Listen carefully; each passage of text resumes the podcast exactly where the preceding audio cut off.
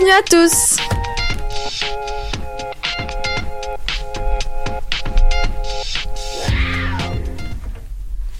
Bonjour tout le monde, bienvenue à l'animal politique sur les ondes de choc.ca.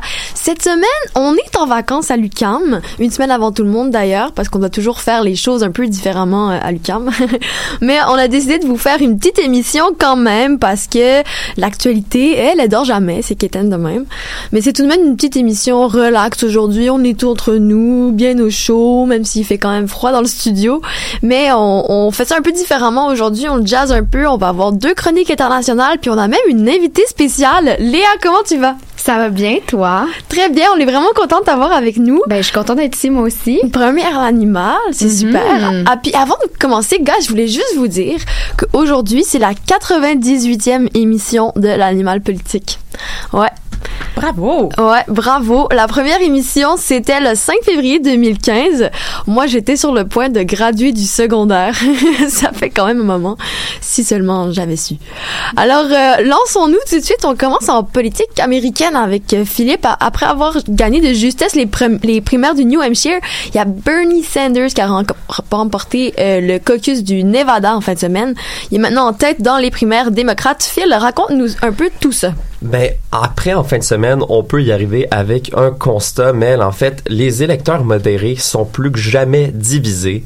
Mais une chose est certaine, les progressistes ont leur leader et il s'appelle Bernie Sanders. Au Nevada seulement, il a, Nevada, il a, obtenu, il a obtenu le double des votes de, du deuxième, dans le fond, que Joe Biden. Donc, Bernie Sanders a obte- obtenu 40% des appuis et Joe Biden seulement 20. Biden comptait notamment sur le Nevada pour relancer, sa campagne. Donc, ça augure vraiment mal pour good old Joe. Puis, en plus, euh, Bernie Sanders n'était pas appuyé par le plus gros syndicat du Nevada. Et habituellement, c'est un syndicat qui est tellement puissant et qui a tellement d'employés que dès qu'ils vont appuyer un candidat, le candidat gagne presque automatiquement. Puis, euh, pourquoi, en fait, ils n'ont pas appuyé Sanders? En fait, c'est que le syndicat, c'est surtout des employés d'hôtels et de casinos de Las Vegas, comme des hommes puis des femmes de ménage, et ils ont la meilleure assurance médicale au pays. Et Hmm. qui n'aime pas les assurances médicales privées? Question comme ça pour tout le monde. Donald Trump. Ah, privé? Ouais, qui n'aime pas les assurances médicales privées? Bernie Bernie Sanders. Sanders. Je sais que vous êtes intelligent. Bonne Mais- réponse. Mais là, non seulement ils n'ont pas appuyé Bernie Sanders, mais habituellement, ils ont- vont appuyer un candidat en particulier. Cette année, ils ont seulement appuyé une idée. Ils ont décidé d'appuyer n'importe qui qui ne qui veut pas abolir les assurances médicales. Hmm. Donc, euh, naturellement, on a compris que ça avait pas tout à fait fonctionné parce que Sanders a torché au Nevada en fin de semaine. Donc, euh, le vote modéré a été beaucoup trop divisé. Tu dis que le vote modéré est divisé, mais Michael Bloomberg monte de plus en plus dans les attentions de vote et c'est un modéré parce qu'on n'oublie pas que Bloomberg, c'est un ancien républicain qui a une fortune de 60 milliards de dollars. Oui, 60 milliards de dollars, c'est pas rien et ça paye à investir dans des publicités télévisées qui font l'éloge de soi-même. Il a payé jusqu'à 400 millions de dollars jusqu'à date depuis novembre de sa propre fortune. Puis tellement que sa campagne avance bien, Trump le voit comme sa plus grande menace, puis s'acharne sans cesse sur lui, surtout sur Twitter, avec un, un surnom affectueux qu'il appelle Mini Mike, juste pour s'attaquer à l'apparence physique de Michael Bloomberg. Mais le pire dans tout ça, c'est que Bloomberg embarque dans le jeu de Trump, puis ça ressemble à la longue à une guerre de popularité au secondaire, sauf qu'à la place d'être d'être des adolescents de, de banlieue, mais c'est deux milliardaires new-yorkais de 70 ans. Puis euh, Bloomberg a tweeté des affaires comme on connaît les mêmes personnes à New York et elle rit dans ton dos. XOXO, Gossip Girl. Mais le Gossip Girl, c'est moi qui l'ai ajouté, là. No shit. Moi, Mais- je- on dirait que je préfère ça. on dirait que j'aime mieux le fait que ça soit des hommes euh, milliardaires que des petites filles euh, au, au secondaire. C'est, cute, mais à un moment donné, ça, ça, c'est eux les hommes d'État là, après. Ça, là. Fait que problème. mm. mais, mais là aussi, vous vous demandez pourquoi on parle pas des résultats de Bloomberg au Nevada. En fait, il est pas encore officiellement dans la course. Donc, il investit tout cet argent-là, mais il va officiellement entrer dans la course à la chefferie démocrate le 3 mars au Super Tuesday. Puis ça, c'est la journée la plus importante des primaires parce qu'il y a il y a 15 États, dans le fond, qui vont passer aux urnes. Puis il y a plus de la moitié des délégués du pays qui sont en jeu. Donc, c'est vraiment la soirée la plus importante. Puis lui, il a décidé qu'il commençait sa, sa, campagne le 3 mars officiellement. Puis aussi, euh, comme il montre dans les sondages, ben, il a été invité à un débat la semaine dernière et ça s'est plus ou moins bien passé. En fait, il faut dire que toutes les pubs de lui l'idéalisent. Comme je vous ai dit, c'est normal, c'est lui qui les a payés. Mais euh, on parle de lui, tu sais, comme un gars qui s'est bâti tout seul, un self-made man américain. On parle aussi de tout ce qu'il a fait pour les minorités ethnoculturelles, des investissements de centaines de millions de dollars en environnement pour contrer la violence causée par les armes à feu et même voir des centaines de millions de dollars en culture on s'entend que c'est, c'est un peu irréprochable. On se dit, ben là, nice, le gars investit des centaines de millions de dollars de sa fortune personnelle dans plein de belles causes. On est, on est comme, ah, à moitié intéressé. Mais là, la semaine passée au débat, on l'a surtout accusé d'essayer d'acheter l'élection, ce qui est pas tout à fait faux. Puis on lui a aussi remis dans la face qu'en tant que maire de New York, il a accepté le stop and frisk. Le stop and frisk, ça, c'est une mesure à New York qui a mené à plein d'arrestations sommaires et non fondées contre des Afro-Américains et des Latino-Américains qui avaient pour la grande majorité du temps commis aucun crime. Donc c'est vraiment une mesure qui était pas ouvertement raciste, mais presque mhm. ouvertement raciste. Puis euh, tout le monde s'est attaqué à lui, notamment là-dessus. Puis il a vraiment mal répondu. Il devait s'attendre à, à, se faire attaquer pendant le débat, mais la performance n'a pas suivi. Par exemple, on va écouter un extrait d'Elizabeth Warren qui l'a complètement, on pourrait dire, démonté. Like to talk about who we're running against. A billionaire who calls women fat broads and horse faced lesbians. And no, I'm not talking about Donald Trump. I'm talking about Mayor Bloomberg. On peut dire que la démocratie américaine aurait franchement besoin d'une nouvelle assurance médicale. Vous, vous en pensez quoi de ça, de Michael Bloomberg, qui est-ce qui paye des 400 millions de dollars dans sa campagne? Moi, je me demande euh, à quel point est-ce que ça arrête est-ce qu'il y a une ligne où est-ce que ça arrête d'être de la démocratie? Oui, mais en même temps, c'est d'un autre sens, là, pour, me, pour faire l'avocat du diable. Lui, c'est son argent, fait qu'il veut se dire, ben, mon argent, je la dépense comme je veux. Ben, ça, c'est l'autre côté de la médaille, mais, mais je comprends vraiment ce que tu veux dire. Est-ce qu'il est en train d'acheter l'élection? Mais est-ce qu'il pourrait attirer des votes, mettons, qui, qui seraient allés à Donald Trump autrement? Il a un peu la même image, un peu, euh, tu sais, il se rapproche les, deux. Euh, on s'entend que c'est, ça se rapproche. Là. Ouais, ils ont, un peu la même tactique, on dirait. Mm. Ça a mm. bien fonctionné la première fois, donc ça fait peur un petit peu. On parlait tout à l'heure qu'il y avait des lois au Canada euh, pour empêcher de dépenser autant d'argent en campagne électorale. Oui, je les connais pas précisément, je sais pas s'il y a quelqu'un autour de la table qui les connaît mieux, mais je pense que les personnes elles-mêmes n'ont pas le droit de dépenser plus que là c'est un montant fictif là, mais que 1000 dollars ou quelque chose comme ça. Mm-hmm. Puis les dons sont limités aussi là, de, mm-hmm. de particuliers envers un parti. En fait, la question qui se pose aussi c'est si euh, est-ce que pour accéder ou gagner une élection aux États-Unis, est-ce qu'il faut absolument avoir une fortune personnelle? Mm. Ça crée vraiment un désavantage à l'intérieur même des gens qui se qui se présentent. C'est pas n'importe qui qui peut se présenter en politique. Et puis, c'est pas n'importe qui qui peut la gagner non plus, apparemment. apparemment, sauf qu'en même temps, d'un autre sens, il s'est tellement fait marteler au débat, puis il en est tellement sorti perdant que finalement, ça l'a peut-être même pas aidé de, de dépenser autant d'argent. C'est vrai, mais en même temps, est-ce que la quantité de personnes qui regardent le débat dépasse la quantité de personnes qui vont être atteintes par toutes ces publicités qui sont euh, en ligne à la télévision, etc.? C'est sûr qu'il y a probablement plus de personnes qui regardent le Super Bowl que de mm-hmm. personnes qui regardent un débat au Nevada. Exact. Ben, ben, merci beaucoup, euh, Phil. Est-ce que tu voulais dire? Oui, ben, n'oubliez jamais que peu importe combien d'argent Michael Bloomberg dépense, il sera quand même plus riche que vous parce qu'il gagne 100 millions de dollars par jour. Je m'appelle Philippe Julien Bougie. God bless America. merci.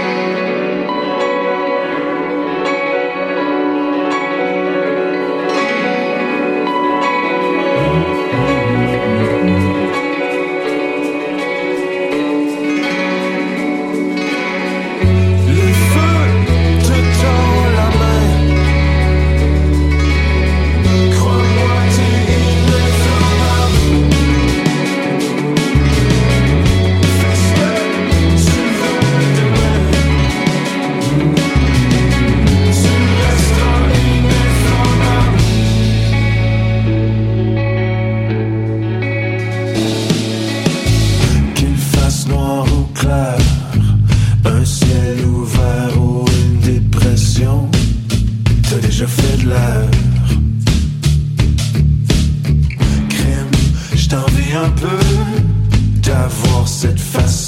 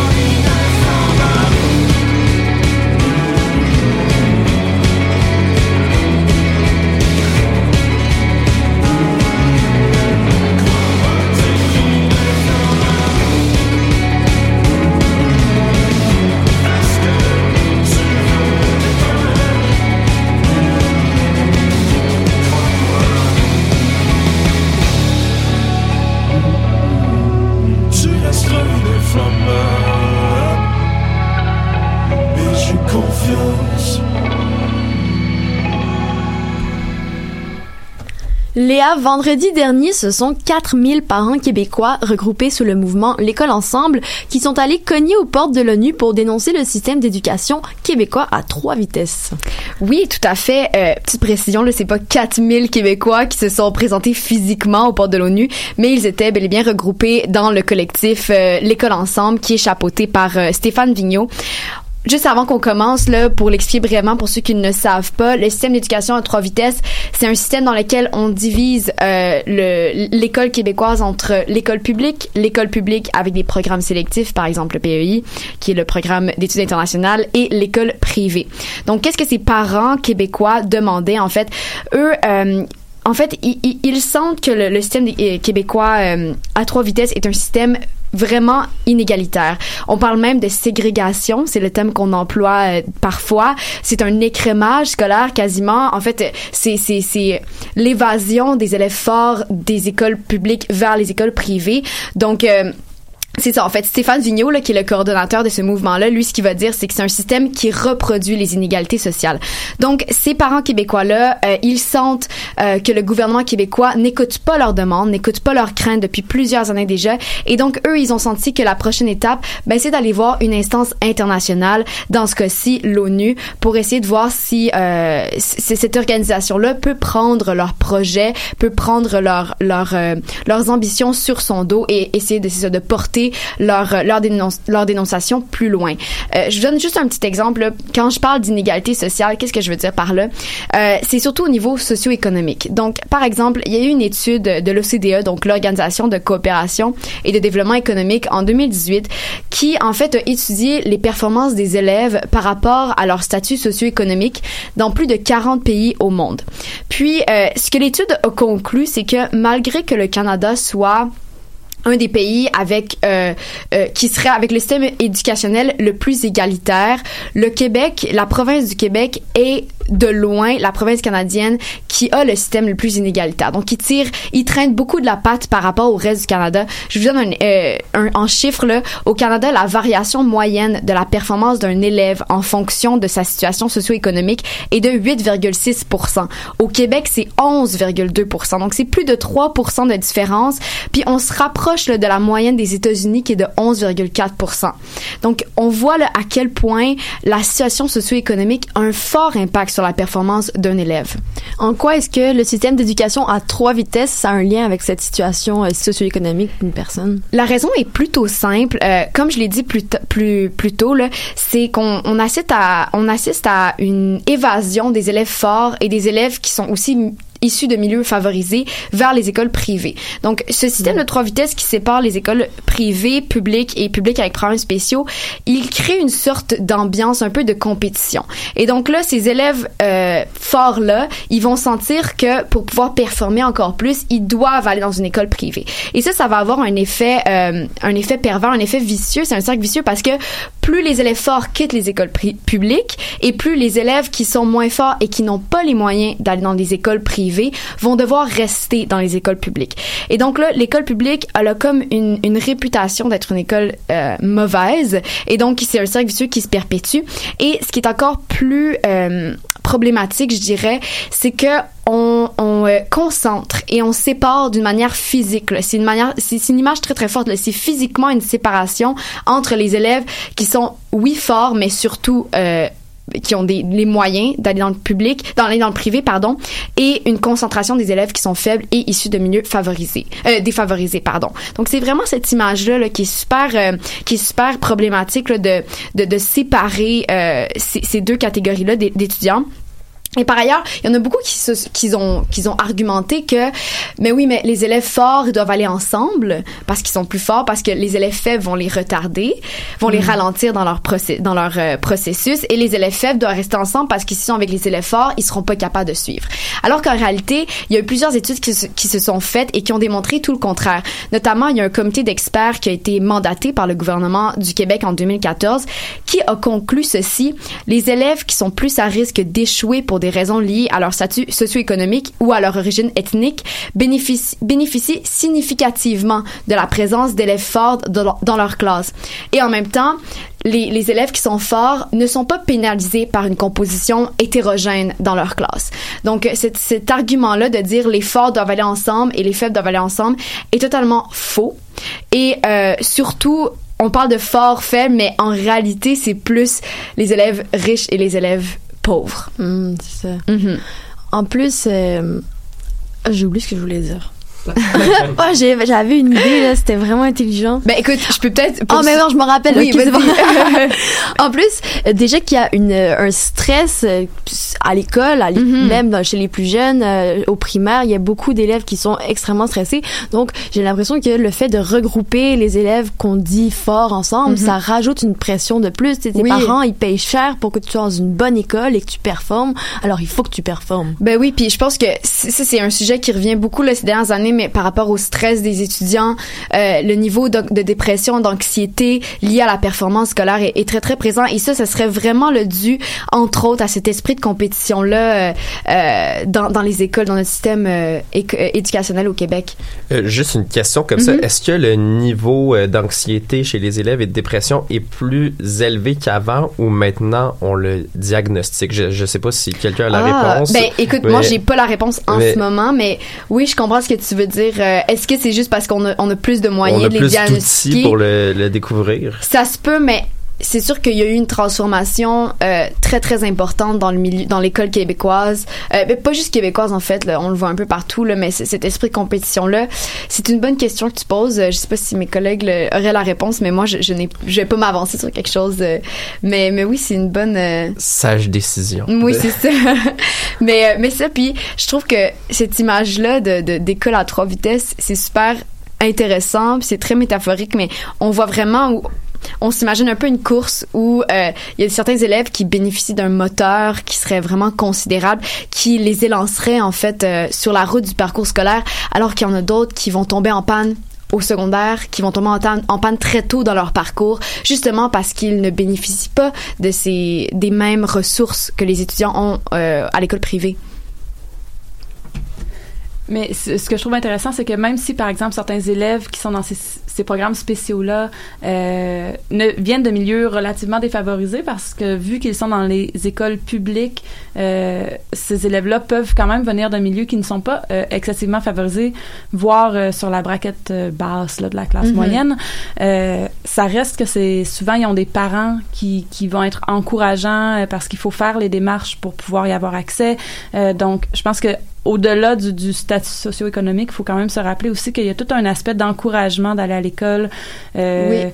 Et, et surtout, ce que je pense que ça fait, c'est que ça, ça vide vraiment les classes normales, deviennent des espèces de classes où là, il ne reste que...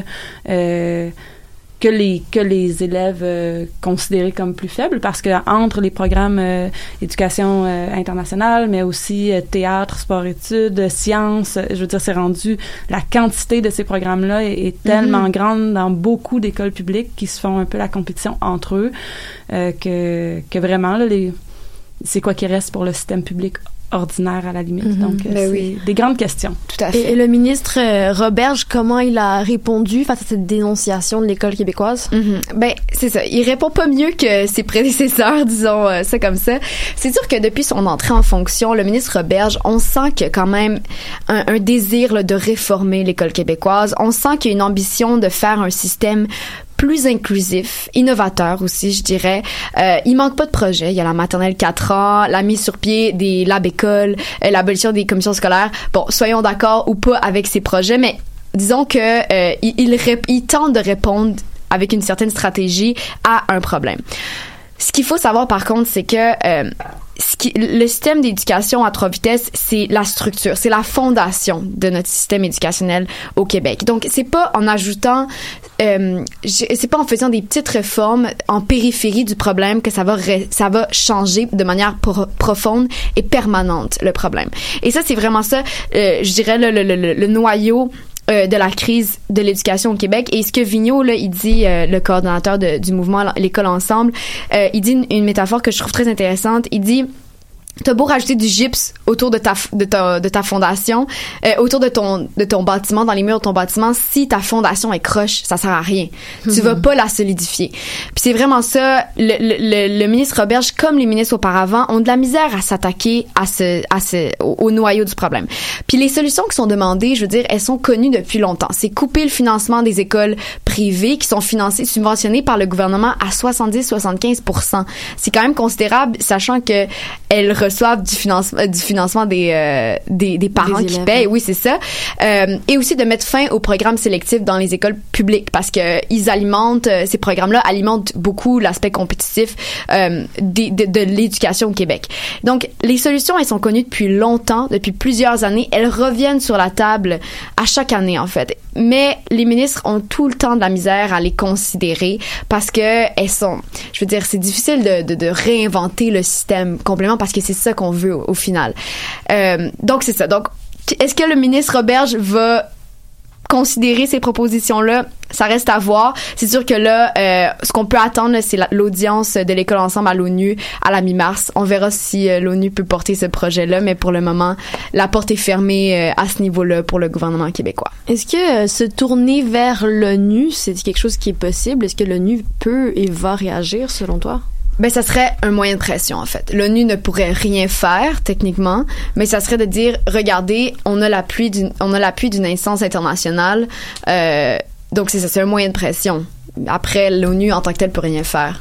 Ouais, c'est ça en plus parce que l'ONU devrait passer par le gouvernement fédéral. Puis on Mhm. sait comment les provinces réagissent souvent quand les, le gouvernement fédéral empiète sur leur champ de compétences. Tout à C'est pas fait. tout le temps bien reçu. Fait qu'on pourrait peut-être s'attendre à un petit clash entre euh, Ouais. les deux paliers de gouvernement vu qu'on a fait appel à l'ONU là, finalement. C'est ça. Je pense que là, c'est vraiment comme pour eux, c'est le dernier recours. C'est vraiment Mm. ça. OK. Bon, bon, on va suivre ça de près. Mhm. Merci beaucoup, Léa. Ça me fait plaisir. Le vent souffle sur les enfants sans armure, si fragiles, vivront la nuit loin des terres d'argile.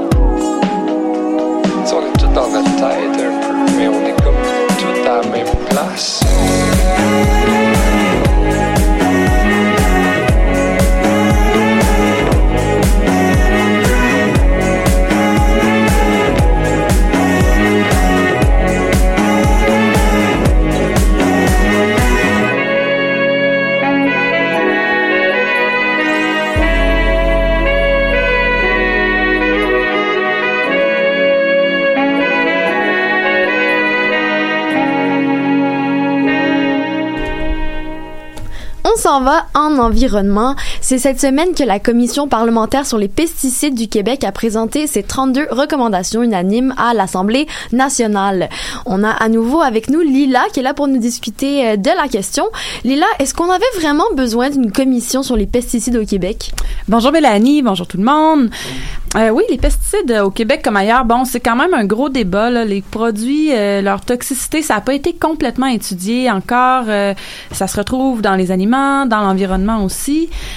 Puis c'est aussi un domaine, on en parle moins souvent, mais où le secteur privé et public s'entremêlent de façon parfois un peu douteuse. Donc, est-ce qu'il y en a parmi vous qui se souviennent du nom du lanceur d'alerte en janvier dernier qui avait justement fait la lumière sur la question au Québec?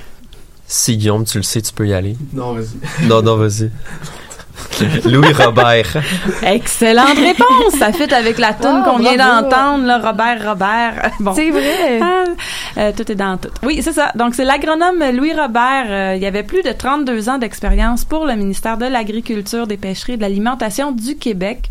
Puis, ce qu'il a fait, c'est, euh, après avoir essayé de dénoncer des situations à l'interne et que ça n'allait pas marcher, il a refilé à des journalistes des documents ministériels accablants qui montraient que le secteur privé, euh, donc les producteurs de grains, les vendeurs de pesticides et de semences, s'ingéraient dans les centres de recherche sur les pesticides qui sont, eux, financés par les fonds publics. Euh, et faisait même de la pression parfois pour euh, changer les résultats. En, en 2018, Radio- Radio-Canada avait justement fait une enquête là-dessus. On va en écouter un petit extrait juste pour montrer que ça date pas d'hier, tout ça. Il y a une note ministérielle à l'intérieur du ministère de l'Agriculture qui fait état de conflits d'intérêts, d'ingérence du privé sur les protocoles de recherche, sur la diffusion aussi euh, des recherches. Des chercheurs nous ont dit qu'ils avaient eu de la pression pour ne pas publier certaines de leurs résultats sur euh, les pesticides, par exemple, leur dangerosité ou leur utilité.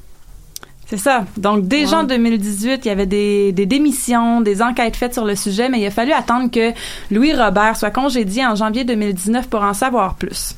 Dans les entrevues qu'il a faites après son congédiement, il a dénoncé les conflits d'intérêts dans le domaine de l'agriculture au Québec. Il a, expliqué, par exemple, que euh, y a des représentants privés et des lobbies qui siègent au comité chargé des recommandations sur les engrais.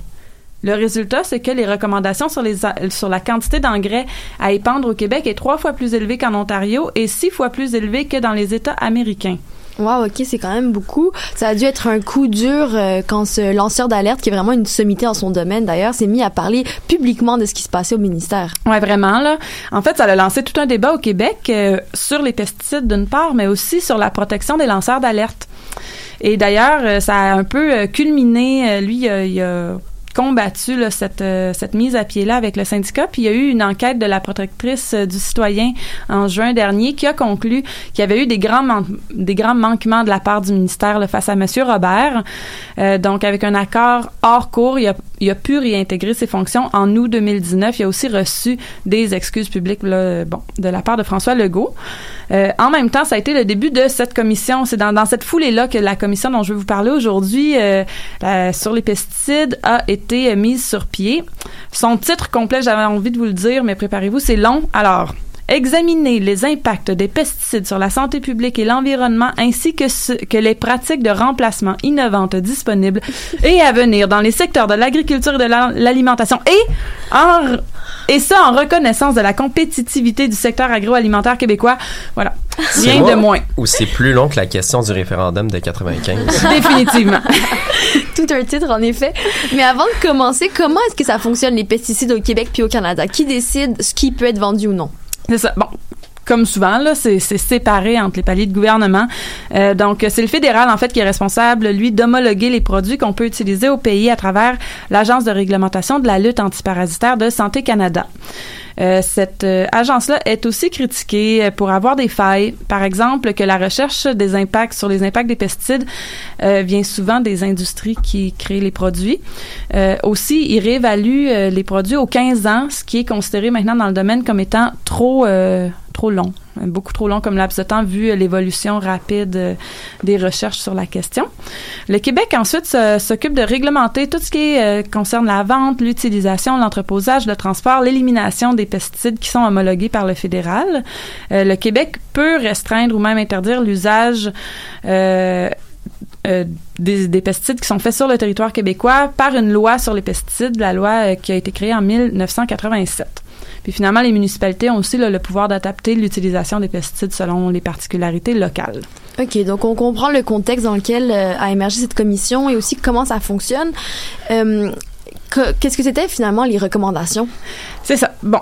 Euh, D'abord, il y a eu 76 mémoires et des centaines d'avis qui ont été reçus par la commission. Euh, puis, ils sont même allés en Europe là, pour évaluer comment ça, ça fonctionnait en ce qui entoure les pesticides ailleurs euh, dans le monde. Donc, les premières conclusions, ils font une espèce de portrait là, des, des pesticides au Québec. Ils disent qu'en effet, il y a des conséquences sur la santé euh, qui ont été démontrées. Donc, euh, les pesticides causeraient, par exposition prolongée, là, des maladies neurologiques comme le Parkinson et des cancers. Euh, leur recommandation en lien avec ça, c'est euh, de faire une recherche épidémiologique sur le sujet, donc une recherche de longue haleine qui prendrait probablement une dizaine d'années à faire. Euh, ça, ça déçoit beaucoup euh, des défenseurs qui souhaitent qu'on suive l'exemple de la France. Plus rapidement, là-bas, les maladies liées aux pesticides sont considérées comme des maladies professionnelles. Les agriculteurs et les agricultrices qui les contractent peuvent être dé- dédommagés. Euh, c'est pas le cas au Québec, alors qu'il y aurait déjà, selon euh, certains experts, de la documentation sur la question. Euh, ensuite, on retrouve aussi là, au niveau environnemental des résidus de pesticides dans les cours d'eau au Québec d'un niveau qui dépasse parfois les critères pour la qualité de l'eau pour la protection des espèces aquatiques. Euh, ça, ça aurait des effets là, sur la faune vertébrée, invertébrée euh, de- du pays, euh, du- de la province. Les principales recommandations sont que le gouvernement vise la diminution des pesticides au Québec. Mais ça, c'était déjà inscrit dans des programmes ministériels. là. Les, les, les enlignements ministériels sont une diminution des pesticides. Donc, on n'apprend rien.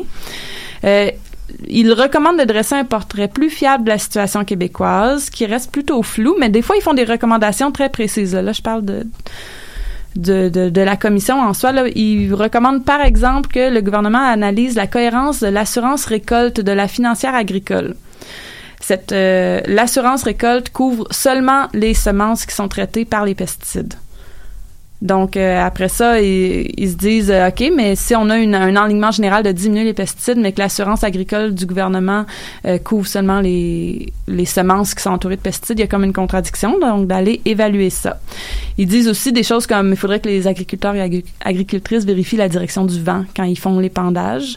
Bon, après ça, il y a eu des critiques, genre ok, c'est une évidence, on peut-tu euh, donc euh, voilà, euh, le rapport euh, est considéré comme qui n'a pas été très loin, malheureusement, dans les recommandations. Puis ça l'a déçu certains euh, acteurs du milieu. Euh, C'est ce qui ressortait la semaine passée, là, suite à la présentation. Euh, c'est très flou.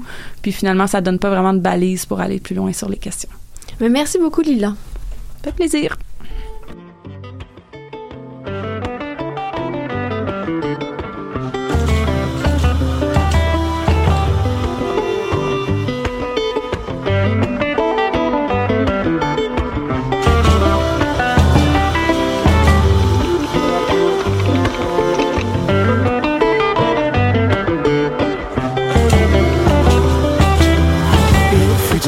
Temps, c'était le temps des commencements. Tout le monde était mort et tout le monde s'en portait bien. Il fut un temps, le temps c'était le temps des commencements. Tout le monde était mort et tout le monde s'en portait bien. Il fut un temps, le temps c'était le temps des commencements. Où la lumière brillait pour personne. Mais ça fait drôle de penser à ça. Déshabillons-nous plutôt. Comment tu t'appelles? Ça fait drôle de penser à ça. Déshabillons-nous plutôt. Comment, comment, comment veux-tu que je m'appelle? Temps, le temps c'était le temps des commencements. Tout le monde était mort et tout le monde s'en portait bien. Il fut un temps, le temps c'était le temps des commencements. Tout le monde était mort et tout le monde s'en portait bien. Il fut un temps, le temps c'était le temps des commencements où la lumière brillait pour personne. Mais ça fait drôle de penser à ça. Déshabillons-nous plutôt. Comment tu t'appelles? Ça fait drôle de penser à ça. Déshabillons-nous plutôt. Comment, comment, comment veux-tu que je m'appelle?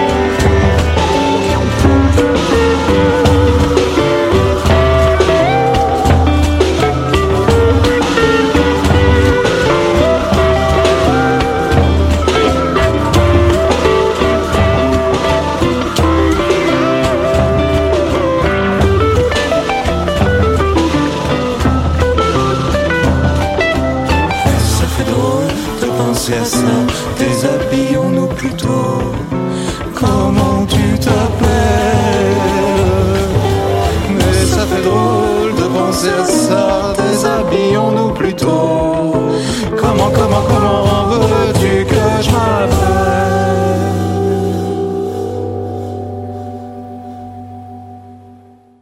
Aujourd'hui, Guillaume, tu as des bonnes nouvelles pour nous. On aime ça, les bonnes nouvelles. La fin des conflits en Afghanistan serait de plus en plus envisageable. Ben oui, un peu d'optimisme, ça fait toujours du bien.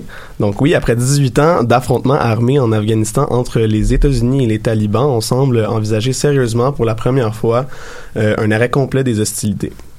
L'objectif, c'est de signer euh, un accord de paix le 29 février, qui serait samedi euh, prochain, mais selon certaines conditions, évidemment.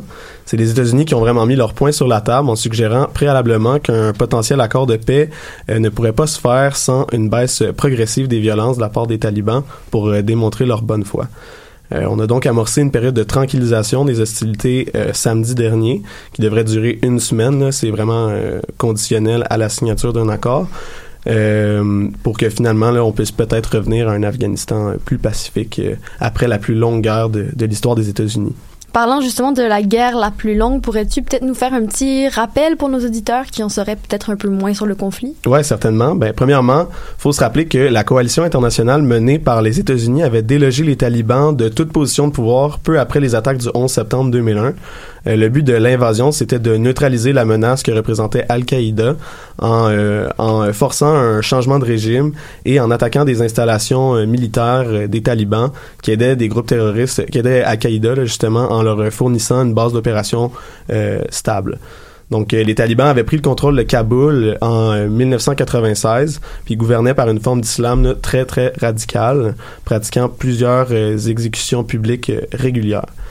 On peut... euh, à peu près deux mois après euh, l'intervention américaine, les talibans étaient déjà délogés du pouvoir et on sait que euh, ce genre d'opération-là de la part des États-Unis, ça se fait toujours sans le moindre problème. Mais comme de fait, les talibans ont simplement relocalisé leurs opérations à la frontière du Pakistan et sont parvenus à faire plusieurs centaines de millions de dollars par le trafic de drogue, soit euh, par l'opium ou l'héroïne et l'exploitation minière, même par le prélèvement d'une taxe sur les régions qu'ils contrôlaient. On estime même qu'ils ont généré environ 1,5 milliard euh, de dollars américains par année lors des, euh, de leurs années les plus productives. Puis ben, en, en 2014, à la fin de l'année la plus violente euh, au pays depuis 2001, les euh, soldats de la coalition de l'OTAN se sont officiellement retirés du conflit, craignant que euh, il allait finir par rester en Afghanistan euh, indéfiniment. Euh, et ils ont donc laissé le combat à euh, l'armée afghane principalement. Le problème dans tout ça, ben, c'est qu'ils sont pas du tout venus à bout des talibans, euh, qui ont saisi le retrait des soldats en 2014 comme l'opportunité en or que c'était, puis ont profité, ils en ont profité pour relancer les hostilités en ciblant plusieurs sites euh, gouvernementaux et euh, civils. C'était même estimé qu'en 2018, ben, les talibans étaient ouvertement actifs sur plus de 70% du territoire de l'Afghanistan. Bref, ben, c'est une guerre qui a été extrêmement coûteuse, que ce soit en euh, pertes humaines ou euh, au niveau économique. Là, je vais vous bombarder de plusieurs chiffres, préparez-vous. La guerre euh, a enlevé la vie à environ 45 000 soldats afghans, 3500 soldats de la coalition internationale, dont euh, 2300, je pense, des États-Unis. Euh, 42 000 combattants des euh, groupes d'opposition, principalement chez les talibans, et de 34 000 civils, dont euh, plusieurs enfants. Ça élève le, le total euh, à plus de 120 000 morts, donc euh, c'est quand même euh, pas négligeable. Puis, ben, au niveau économique, on estime que la guerre aurait coûté au gouvernement américain environ 6 000 milliards de dollars depuis 2001. Et on sait 6 toujours 000 pas. milliards de dollars. Ouais, exact, ouais.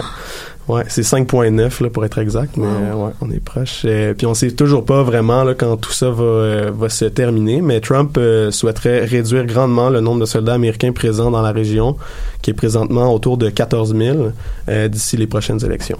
Donc, en sachant tout ça, où est-ce qu'on s'en va avec cet accord de paix? Comment les choses pourraient changer?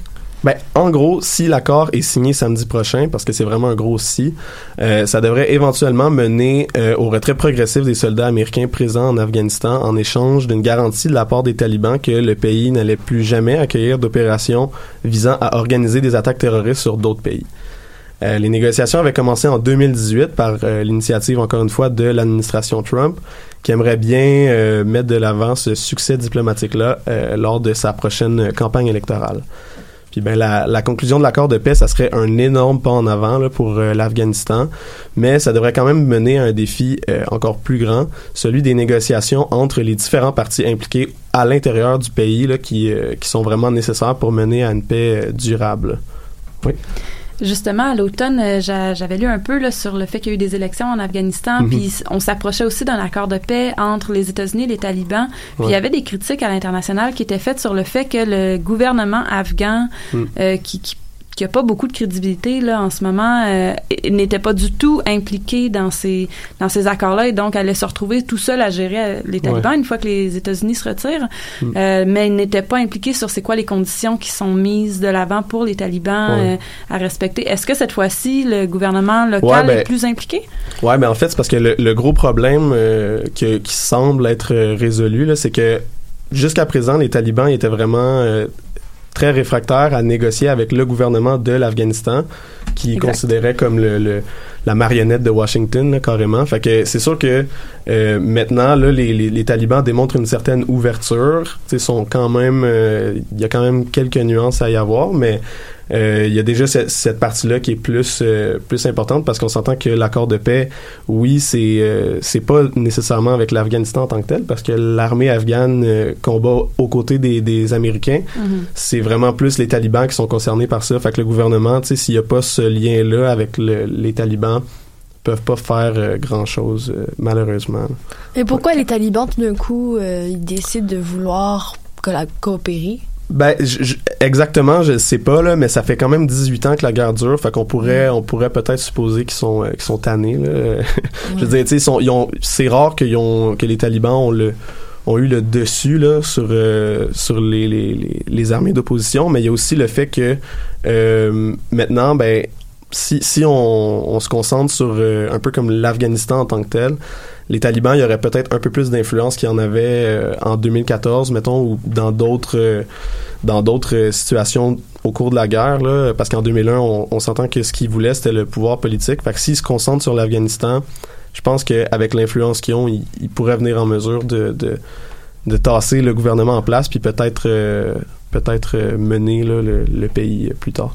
C'est quand même intéressant parce que c'est drôle que tu dises, tu te parlais de Trump qui voulait peut-être utiliser cette réussite diplomatique-là pour un peu mousser sa campagne électorale. Ouais. Puis c'est quand même drôle qu'il y a même pas quelques mois, il y avait tout ce qui se passait en Iran. Donc euh, c'est comme Mm. un peu un dou- une double stratégie, là. Ouais, ben oui, clairement, mais c'est pas la première fois là qu'on voit un président américain essayer de, de, de mettre fin à une guerre là, pour euh, faire valoir sa campagne. On l'a vu avec la guerre du Vietnam euh, entre autres, mais c'est c'est ouais, c'est on s'entend qu'il y a une petite contradiction là-dedans, ça c'est certain. ouais. Euh, ouais, ben dans, dans le fond, si je reprends un peu là où est-ce que j'en étais là, euh, ben, l'accord de paix, la conclusion de l'accord de paix, ça, ça serait vraiment un, un, un pas considérable pour le pays. Euh, mais pour en arriver là, ben, il va y avoir des concessions évidemment qui vont devoir être faites autant euh, de la part du gouvernement que du côté des talibans. Puis ça risque d'être vraiment difficile. On sait que c'est pas des euh, c'est pas des groupes qui sont qui ont tendance à être très euh, très ouverts euh, à une opinion divergente. Euh, puis les pourparlers entre les deux groupes, si encore une fois la réduction de violence euh, d'une semaine euh, se déroule comme prévu, euh, elle- ça devrait commencer le 10 mars. Donc l'accord de paix avec les États-Unis, c'est pas mal juste une première étape pour en arriver aux négociations intra-afghanes qui s'avèrent beaucoup plus compliquées. Euh, mais ça demeure que les talibans contrôlent beaucoup plus de territoires qu'ils en contrôlaient euh, lors du retrait des troupes euh, de l'OTAN en 2014.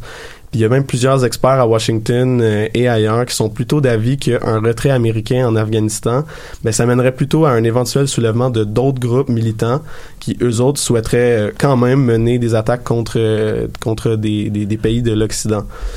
Puis en attendant, mais c'est toujours le peuple afghan qui doit porter le poids de cette guerre qui semblait là, jusqu'à tout récemment euh, absolument interminable.